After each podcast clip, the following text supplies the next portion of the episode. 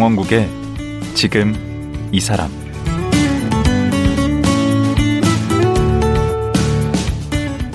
안녕하세요. 강원국입니다. 새해가 됐지만 여전히 코로나와 이별은 못했습니다. 횟수로 벌써 3년째입니다. 이 시기를 힘겹게 보낸 많은 분들 가운데 문화예술인들이 있습니다. 특히 연극인들은 공연이 줄줄이 취소되는 가운데 건설 현장, 배달업 등 여러 가지 아르바이트를 하며 생계를 이어오고 있는데요. 2020년 12월 10일부터 예술인 고용보험이 시행됐습니다. 예술인들이 기다려왔던 제도라는데 이런 예술인들의 권익신장을 위해 앞장서왔던 연극 배우가 있어요. 공연예술인 노동조합 위원장인 이종승 씨입니다.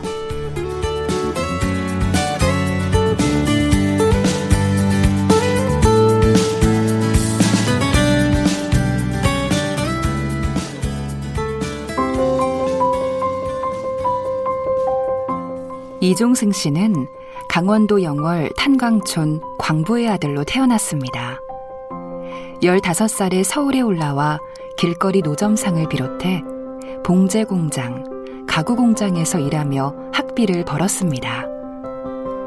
대학에서 연극을 전공하고 지난 29년간 연극 배우로 뮤지컬 화순 1946의 100여 편의 작품에 출연했습니다.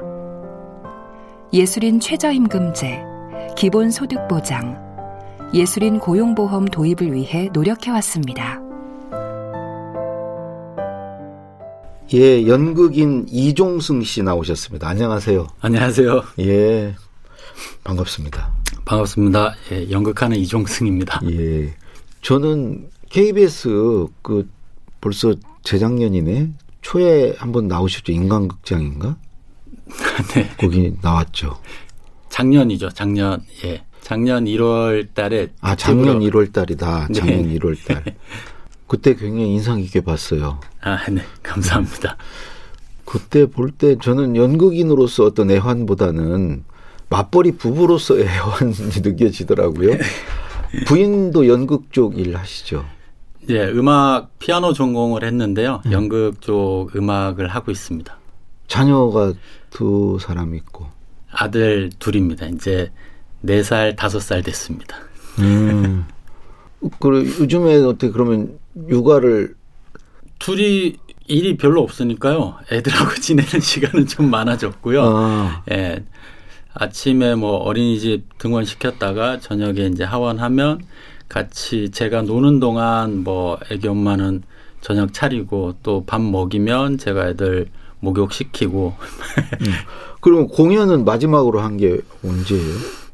저는 작년 짧게 하루 수원에서 다시 재공연한 게 있는데요. 그게 어 작품을 마지막으로 한 건 5월인데 어 한 번 더 이제 재공연 기회가 있어서 아, 하게 된 게 10월 초에 한 게 이제 마지막이 어, 됐습니다. 몇달 전이네요. 네. 석달 넘었네. 그 작품은 어떤 작품? 아, 반성문 살인 기억이라고요. 예, 그 부산 형제복지원 예. 얘기 국가 폭력에 대한 이야기였습니다. 그래서 뭐 사회적으로 좀 다시 국가가 저지른 잘못 혹은 우리가 놓치고 가는 어, 피해자들에 대한 인식 여러 가지 생각을 좀 해보자 하는 성격의 공연이었습니다. 음, 지금 어렵죠. 코로나 때문에 공연도 안 되고. 누구는 언제는 안 힘들었냐 뭐 이런 분들도 있고요. 아 많이 힘들죠. 일단 사람들이 나오질 않고 어떤 불안감이 계속적으로 어, 축적되고 아, 조금만 몇 명만 모이면 아 위험하니까 모이지 마라 하니까 어, 극장도 좀 위험한 게 아니야 그래서 관객들이 좀 어, 피하는 것도 사실이고요. 일단은 그 방역 패스 적용하는 기준이 아, 좀 일률적으로 되다 보니까 공연장의 어떤 특성에 맞는 어, 전면을 보고 거리두기를 하고 전부 마스크를 쓰고 뭐 음식물 섭취도 안 할 뿐더러 말도 안 하고 하는 그런 환경에 있어서 똑같은 기준을 적용하다 보니까 좀 음, 볼멘 소리들이 나오고 있죠. 사실 저희 음. 입장에서는 굉장히 힘든 상황이니까 음. 어떻게든 좀 아, 개선해 달라고 요구를 하고 있죠. 네. 그 제가 어느 뭐 통계를 보니까 그 저 소득이 가장 낮은 직군 업종 이렇게 분류를 했는데 거기에 그 연극인이 제일 낮은 걸로 이렇게 나와 있고 그 다음으로 낮은 그러니까 그보다는 높은 쪽에 수녀가 돼 있더라고요. 수녀. 수녀는 월 수입이 그래도 백이 그러니까 연 수입이 천이 넘는데 연극인들은 음, 천이 안 되더라고요. 네. 실제로 그 그렇게 어렵습니까? 어, 기초 예술 분야는 연극뿐 아니라 순수 미술 하시는 분들, 전통 음악 하는 분들, 다 기초 예술 하는 분들은 어렵기는 마찬가지죠. 음, 그리고 연극 같은 경우는 예전부터 뭐 어렵다, 힘들다라고 했지만 다른 부수적인 투잡, 쓰리잡을 뛰어가면서 부수적인 수입으로 좀 어, 평균치를 올리면서 생활을 해왔는데 코로나 이후에는 그런 어, 다른 수입을 얻을 기회조차 많이 없어져서 어, 가게들도 문을 닫는 상황이고 그러니까 대리운전 같은 것도 어렵고. 그렇죠. 음. 예. 그러다 보니까 수입 면에서는 어쨌든 연극만 해서는 사실 어, 소득이 낮은 건 사실이죠. 음. 근데 그 어려운 일을 어떻게 하다가 입문하시게 된 거예요? 이쪽에 발을 들여놓으시게 된 거예요? 원래 꿈이 연극 배우셨나요? 제가 강원도 어, 탄광촌에서 살다가 제가 뭐 88년 이제 서울 올림픽이 있을 때 서울로 혼자 이제 올라와서 어, 공장 생활을 했습니다. 뭐 무단 상경하신 거예요? 그쵸. 예. 오, 그때가 몇살 때인데요? 15살 때 이제 서울로 왔는데요. 음. 어, 뭐 아버지의 어떤 가정 폭력도 좀 힘들었고, 어, 가정 환경적으로 좀 벗어나고 싶어서 사실 가출을 했죠. 가출을 해서 어, 서울에 와서 어리니까 음. 제대로 뭐 임금을 받지도 못하고 일을 하고 그랬는데, 아, 야학이 근처에 있어서 야학을 다니면서 이제 검정고시로 중학교, 고등학교 졸업을 했거든요. 그때 야학에서 교사를 하던 대학생 형 누나들이 예. 같이 이제 어 무슨 학예회처럼 발표하는 게 있었어요. 거기에서 처음 연극을 접하고 어, 아 처음부터 연극 배우를 해야지 연극을 해야지는 아니었고요. 아 어릴 때부터 드라마나 영화는 많이 봤고 어, 연예인이 사실은 선망의 대상이었죠. 연예인이 되고 싶다 되, 어, 되면 어, 뭐 인기도 없고 돈도 벌고 좋겠다 어린 마음에 이제 그래서 공장 다니면서 여의도 여기 근처에 있는 연기 학원도 다녔고 뭐 이제 성인이 되면서 극단에 이제 들어가서 연극을 처음 시작을 하게 됐었죠. 그몇 살에 처음 시- 연극 스무 무대에 살선때 거예요? 93년에 이제 그 아동극 하는 극단, 가족극 하는 극단에 들어가서 처음 연극을 시작을 했죠. 음, 그럼 이제 그때부터 지금까지 쭉 연극을 한 번도 놓지 않으신 거 아니에요? 아니요, 사실 뭐 혼자서 서울에서 생활하면서 연극만 해서는 이게 생활이 안 되다 보니까 음. 생활고에 쫓기면 또 일을 했다가 음. 돈좀 생기면 또 연극하다가 연극하면서도 계속 다른 일을 안 하면 어, 생활하기가 힘드니까 일을 계속 병행하면서 연극을 했었고요. 그렇게 일을 병행하면서 어, 하다 보니까 좀 어, 어떤 게 주고 어떤 게 분지 좀 어, 헷갈리더라고요. 그리고 맞아. 내가 연극을 하기 위해서 이걸 하냐. 네. 어? 그냥 취미로 보기에는- 시간 날 때 하는 건지 막 헷갈려서 음. 아, 이렇게 하면 어, 안 되겠다 싶어서 어, 서른이 넘어서 제가 전공을 하러 대학을 들어갔거든요.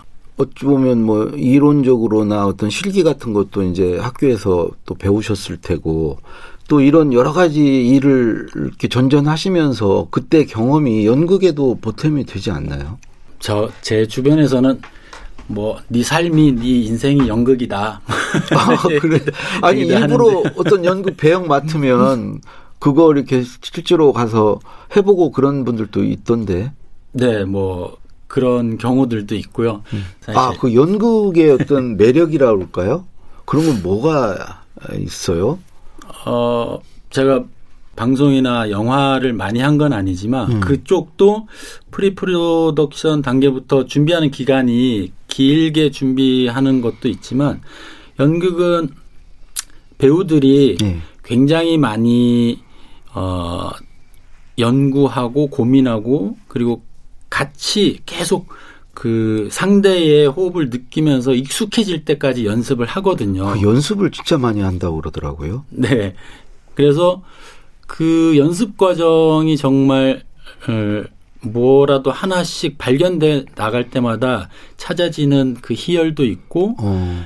공연장에서 그것을 보고 관객들이 반응을 해주면 그거에 대한 희열도 있고 음. 어 그리고 어쨌든 정말 특수한 한정된 시간, 한정된 공간, 그리고 한정된 그 한 회의 한, 예, 일회성이라는 음. 여러 가지 그 희소성들이 있거든요. 음. 그래서 그런 특수한 것들이 좀 매력적인 것들이 있죠. 같은 공연이라도 날마다 조금씩은 다 다를 거니까. 음. 그 연극 연극을 하려면 연극인이 되려면 그 필요한 자질 같은 게 있을까요? 글쎄요. 어, 이 힘든 과정을 그냥 이용하려는 것보다 무언가 되게 뚝심 있고 잘 버텨야 되는 것 같아요. 연극을 하려면 음. 모두가 힘들다고 하는 연극을 어, 좀 더 즐기면서 오래 하려면 음. 그만큼의 숙련 기간도 필요하고 그만큼의 익어가는 이, 이 숙성되는 시간이 필요한 것 같고요. 그리고 연극을 하면서 정말 저는 이 인문학이나 사람과의 관계, 어, 세상을 보는 눈, 모든 것들을 연극에서 좀 배운 것 같거든요. 음, 한 해 얼마나 연극이 올라갑니까? 대략 서울의 대학로에 있는 극장만 음. 한 서울인 대학로에 한 200여 개 극장이 있거든요. 음. 그리고 어 관에서 운영하는 뭐 예술회관이라든가 뭐 무슨 예술의 전당이라든가 다 해서 최소한 6, 700개라고 쳤을 때 몇천 편이겠네 한 해. 그렇죠. 코로나 전에는. 네. 오, 몇천 편이 올라오네요. 근데 왜 이렇게 우리 그 드라마나 영화는 우리와 좀 가깝게 느껴지는데 왠지 연극은 뭔가 이렇게 이 문화적 소양도 좀 높고 우아한 사람들이 가서 보는 걸로 이렇게 되어 있나 모르겠어요. 아무래도 이 대학로라는 특수한 지역에 많은 극장들이 몰려 있다 보니까 그리고 특별한 딱 정해진 시간, 정해진 장소에 맞아. 내가 가야만 된다는 음. 약간의 불편함이 있죠. 그 그런 불편함을 감수하고 나는 어떤 특별함을 추구한다라고 하는 분들이 어, 많이 극장을 찾아주시는 것 같아요. 그 찾는 분만 찾으시는 것 같아요. 아니 이번 코로나로 이제 우리가 그 비대면으로 이렇게 연극도 보게 되는 경우가 있더라고요. 네네. 그렇게 되면 오히려 더 이렇게 좀 침투해 갈 수 있지 않을까요? 저변을 좀 높일 수 있지 않을까요? 네, 뭐 다양한 시도들이 되고 있죠. 뭐 아예 희곡을 읽어서 오디오로 어 그 혼자 상상하면서 음. 장면을 상상할 수 있게 해주는 오디오로 녹음하는 것도 있고 뭐 VR로 어, 체험하는 것도 또 몇몇 어선 시험을 하고 있고 다양한 방법을 시도하고 있죠. 어쨌든 어, 생존하기 위해서. 그렇지만 음. 연극이 가진 가장 기본적인 어떤 특수성 이것은 음. 현장에서 느껴지는 호흡과 눈빛 어떤 여러 가지들이 어, 현장에서 많이 느낄 수 있는 것들이 좀 다른 것 같아요. 맞아요. 우리 고등학교 때뭐 삼대 연극의 삼대 요소 그러면 희곡, 배우, 관객이잖아요.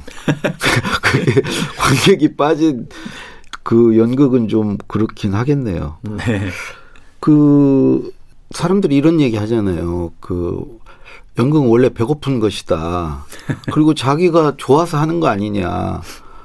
맞죠. 옛날부터 뭐 동서양을 막론하고 예술하는 사람들이 부자였던 적은 없는 것 같아요. 음. 그렇지만 하나의 직업군으로 그렇죠. 어, 인정을 한다라면 음. 직업군으로서 어, 당연히 가져야 될 기본적인 권리들 음. 이런 것들이 뒷받침이 돼야 되는데 그렇지 않다 보니까 음. 계속 힘든 것이 반복되는 것 같아요. 사실 음. 기초예술 분야에서 어, 국가에서 정한 최저임금, 최저시급이 적용되는 분야는 없다고 보거든요. 음. 그러니까 보면은 그 특히 이제 코로나 맞으면서 소상공인 이런 분들도 어렵지만 이 문화예술인들 이더 어렵지 않습니까?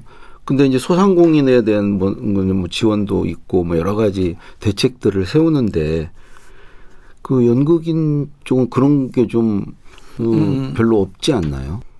대한민국에서 인정하는 건 어쨌든 산업으로 어, 산업에 종사하시는 분들을 우선시하는 것 같은데 음. 기초예술은 상업화, 산업화가 될 수 없기 때문에 음. 국가에서 보호하고 육성해야 된다라고 하는데 극단의 대표나 극, 어, 극단을 운영하는 분들은 소상공인에도 끼지 못하고 음. 개인 예술가로도 인정받지 못하고 그래서 어, 보상받지 못하는 경우도 많이 있었고요. 음. 개인 예술가들, 프리랜서들 혹은 극단에 속해 있는 배우들도 코로나로 작품하기가 힘든 상황인데 작품 한, 어, 그 피해를 입증해라라고 하니까 그것 또한 또 입증하기도 어려웠고 그래서 어, 사실 제대로 피해 보상을 받았다고 보긴 힘들죠. 그래서 이런 거에 대비해서 만들어진 게 공연예술 노동조합 아닙니까? 거기에 지금 위원장으로 계신 거고. 네. 그 공연예술인 노동조합은 이게 2017년에 만들어졌습니까? 네네. 2017년 3월 27일에 창립식을 했습니다. 언제부터 위원장은 하시게 된 거죠? 어, 처음 만들 때 이제 초대부터 지금 아, 초대부터요? 네, 5년째 하고 있습니다. 돈안 되는 일에는 되게 앞장서셨네. 아, 근데 일단은 노동조합 자체가 이렇게 늦게 만들어진 것 같아요. 그 다른 직종에 비해서. 어, 기초예술 분야에서 노동조합이 무용이든 뭐, 어, 이 문학이든 사측을 특정할 수 없는 어, 기초예술 분야들이 노동조합을 만든다는 게 좀 많이 힘들거든요. 예술인들이 또 그렇게 잘 안 뭉치잖아요. 그런 거 별로 좋아하지 않지 않습니까? 아, 대의를 위한 뭔가 명분이 있는 데에서는 앞장서고 뭉치는 것 같은데요. 음, 개인의 그 어떤 권리를 위해서는 많이 참는 것 같아요. 음, 아까 말씀하신 것처럼 너희들 좋아서 하는 거 아니야? 라는 것들을 음. 스스로들 좀 되게, 아, 아, 우리가 이런 거를 요구하면 미안해 하는 것 같고, 음, 그래서 괜히 눈치를 좀 많이 보는 것 같고, 음. 이건 당연히 국민으로서 혹은 직업인으로서 받아야 될 보호 받아야 되고 누려야 될 기본권이라는 것들이 있는데 그 기본권을 요구하는 게 마치 무리한 걸 요구하는 게 아닌가라는 주변의 인식도 많이 신경 쓰는 것 같고 음, 그런 예. 시선을 많이. 그러다 보니까 음. 많이 뭉쳐서 얘기를 못한 것 같고요. 이 노동조합이라는 게 그러면 사측을 누구로 할 거냐부터 해서 사측이 좀 애매하지 않아요? 문화예술인들은 네, 뭐 회사나 이런 데는 사측이 분명한데 저는 기본적으로 어, 기초 예술에 있어서는 국가가 사측이라고 생각을 합니다. 음. 헌법에 명시된 문화 예술을 보존하고 육성하고 키우려는 이 법에도 명시된 것들이 분명히 이 분야는 상업화, 산업화 되기 힘들다는 걸 알기 때문에 계속적으로 예산을 가지고 지원하고 육성하고 어, 한다고 보거든요. 음, 그렇다면 그러니까 노사정이 아니라 노정이다. 네. 그래서 문체부든 뭐 한국문화예술위원회든 정부든 노정 협의체를 만들었으면 좋겠다. 지금 기초예술 분야는 전혀 공정임금, 최저임금, 뭔가 기준이라는 게 없이 그냥 고무줄이거든요. 음. 어떤 때는 뭐 돈이 좀 있으면 조금 더 주고 돈이 좀 없으면 덜 주고 그런 아, 아직까지 시스템이라서 어, 최소한의 기준을 좀 만들자라고 음. 지금 아, 계속 요구하고 있는 중이죠. 그래도 어떤 결실이 좀 나왔어요. 예술인 고용 보험 제도. 이게 언제 지금 만들어졌고 어떤 내용이죠? 어, 예술인들이 지속적으로 요구를 해 왔었는데요. 음. 결국은 재작년에 법이 통과되면서 2020년에. 네, 예. 12월부터 시행이 됐거든요. 음. 어, 이제 혜택을 받는 돼서 분도 나왔나요? 네, 혜택을 받는 분들도 이제 어 9월 이후부터 작년 9월 이후부터 음. 예, 실업급여라든가 뭐 출산 급여 휴가라든가 이런 음. 것들이 나오기 시작했습니다. 음. 아니 그 2017년 처음 시작부터 지금 거의 위원장을 하셨으면 이거를 이렇게 만드는데도 이제 앞장서신 거잖아요.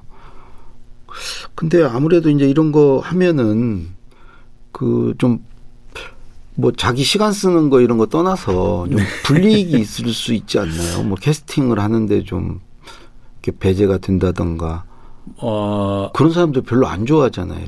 머리띠 두르고 어, 하는 분들. 그렇죠. 그래서 어, 블랙리스트도 나왔던 거고 실질적으로 엄포도 많이 났었어요. 이 배우들은 선택되어지는 직업이다 보니 배우들이 노동조합에 가입을 한다 만든다라고 했을 때 어, 연출하는 사람들, 극단 대표들 혹은 뭐 기획하는 분들이 어, 캐스팅 안 하겠다. 음. 뭐 이런 얘기도 어, 있어서 그때 사실 불발됐었습니다. 그런데 세월호 이후에 어, 우리 사회의 어떤 인식 또 안전망에 대한 어, 얘기들을 많이 하다 하다 보니까 좀 더 공감하는 음, 사람들이 많아졌고 음.